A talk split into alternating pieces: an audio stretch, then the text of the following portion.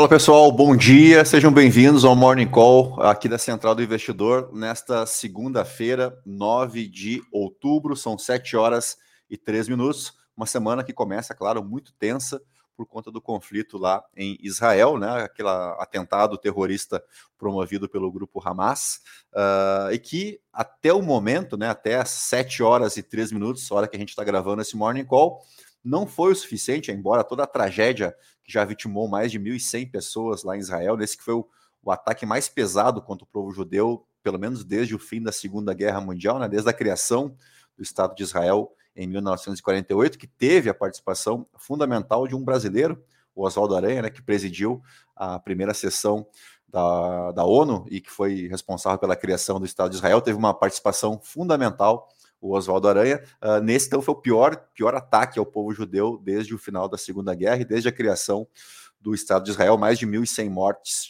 uh, de judeus já foi confirmada lá em Israel, mas por hora uh, não temos nenhum pânico verificado no, no mercado financeiro. Né? Temos sim a busca por ativos menos arriscados, né? por refúgios ativos, que a gente chama de ativos refúgio, como historicamente tem sido o ouro, o dólar, os títulos públicos, né? E é isso que a gente vem vendo nesse início de segunda-feira, com o petróleo também avançando forte. Chegamos a avançar mais de 5% no petróleo no início da madrugada, agora essa alta está mais moderada em 2%. Um bom dia para o José Martins para o Alisson Luiz Alves. Sejam bem-vindos ao nosso Morning Call. Eu queria começar o Morning Call de hoje com o artigo resumo da XP, tá? da semana que passou, e depois a gente começa a falar dessa abertura de segunda-feira. Tá? Então, o que a gente tem, tem que ter em mente aí é que na semana passada, uh, o Ibovespa, na contramão das bolsas americanas, tá? que fecharam a semana em alta, né? fecharam a semana com ganhos,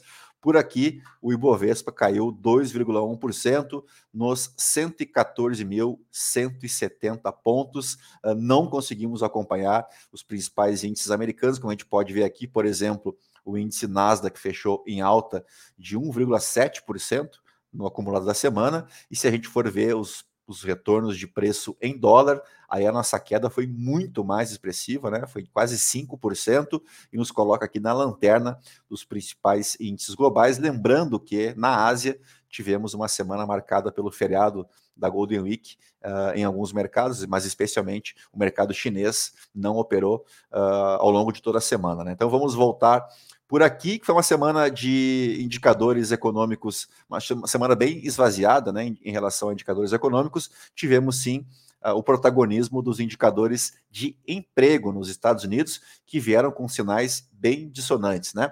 Mas vamos lá, vamos para o nosso resumo aqui, ó, com a agenda econômica vazia. O destaque na semana do Brasil foi a política fiscal, com discussões de medidas para aumentar a arrecadação. E aí entra nessa discussão a questão da votação sobre a taxação de fundos exclusivos e offshores, né, que tinha-se a ideia de que, de repente, na semana passada isso avançasse no Congresso, mas a votação foi adiada para o dia 24 de outubro, ou seja, mais duas semanas ainda para a gente discutir essa taxação dos fundos exclusivos e também das offshores. Uh, e tivemos uma tentativa sem sucesso né, de incluir o JCP nesse mesmo projeto de lei. Não foi possível, teremos um projeto específico para o JCP, inclusive com um outro relator desse projeto, que sequer foi escolhido ainda. Bom dia também para o André Timóteo, seja bem-vindo ao nosso Morning Call.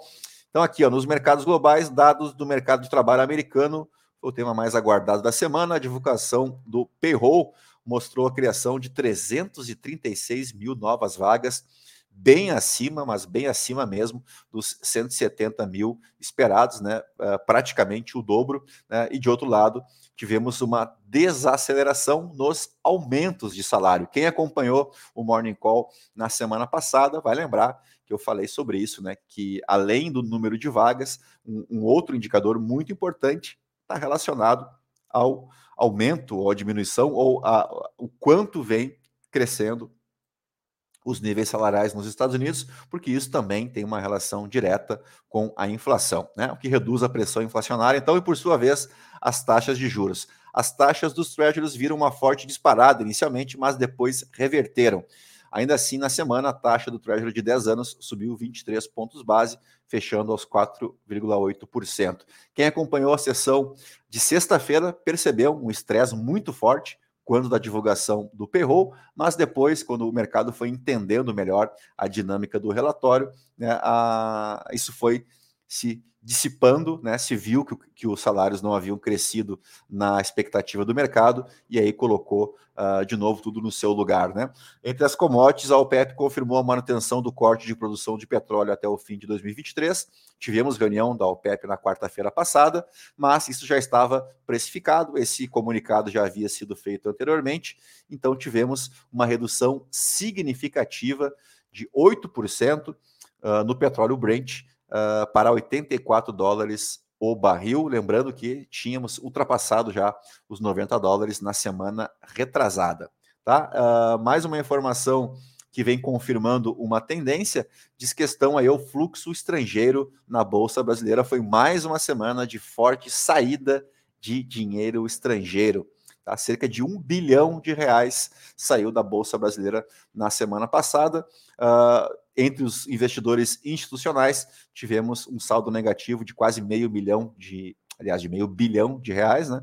Uh, e um saldo positivo de quase um bi entre as pessoas físicas. Então, segue esse movimento de saída estrangeira da Bolsa Brasileira, uh, financiada especialmente por essa expectativa por juros mais altos nos Estados Unidos, especialmente, tá? E aí, para a gente fechar aqui da semana passada, o dólar fechou a semana em alta de 2,2%, saímos de R$ 5,06 na segunda-feira para R$ 5,15. Claro que acende um alerta bem importante aí em relação à cotação do real frente ao dólar. Uh, nessa semana, então, o destaque fica por conta dos indicadores de inflação e uma dinâmica um pouco diferente. Aqui nós teremos a inflação ao produtor nos Estados Unidos na quarta-feira e a inflação ao consumidor dos Estados Unidos na quinta-feira, onde aqui no Brasil teremos o feriado né, de Nossa Senhora da Aparecida, lá nos Estados Unidos nós temos o 12 de outubro marca o dia de Colombo lá, né? Inclusive hoje é um dia que eles comemoram também a chegada de um navegador uh, nórdico que seria, né, que teria che chego na América do Norte uh, muito antes do Colombo, né, pelo menos uns 500 anos antes, né, uh, e, e, se comemora também já uma espécie de, de dia de Colombo nesta segunda-feira. Inclusive, não temos negociação de títulos públicos lá nos Estados Unidos por conta desse feriado que acontece também no Canadá, chamado de Leif Ericsson, né, esse navegador que teria chegado lá por volta dos anos 1000 na América do Norte. Tá? Mas isso aqui é só uma curiosidade que eu queria trazer para vocês. Então, aqui nós temos nessa semana uh, essas divulgações de indicadores de inflação nos Estados Unidos, estão na quarta e na quinta-feira, e aqui no Brasil, na quarta-feira, a divulgação do IPCA do mês de setembro. Né? Já tivemos a divulgação do IPCA 15, relativo ao mês de setembro, da primeira quinzena do mês passado, e agora teremos aí a divulgação oficial então do IPCA de setembro. A estimativa do time da XP é de uma alta de 0,32%, né, o que levaria o acumulado do IPCA em 12 meses a algo em torno aí de 5,24%, frente a 4,61% em agosto, e aí a gente encerra aquele período de deflação que tivemos lá no ano passado, né? Então, o nosso acumulado de 12 meses começa a ficar mais condizente com a realidade. Só para a gente não deixar passar em branco aqui, o time de analistas da XP responsáveis por esse resumo que a gente faz toda segunda-feira. Então tá aí dado os devidos créditos nesse material que tanto nos apoia aí em todas as segundas-feiras. Aí podemos passar então, para home da Bloomberg, né, claro que o destaque é o conflito em Israel.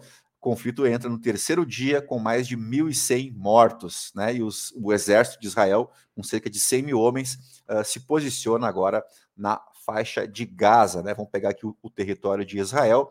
A faixa de Gaza é esse território litorâneo aqui, né? onde tivemos aí uh, diversos uh, atos terroristas ao longo do final de semana. Então, estamos falando dessa região aqui. E avançando para a matéria da Bloomberg, uh, eu, eu, gostaria de destacar esse trecho aqui do Alexandre Barades, analista-chefe dessa IG Markets em Paris. Ó, não há pânico nos mercados, né, é um posicionamento clássico de risco em direção a portos seguros, que são os refúgios que eu tinha comentado com vocês aqui, né?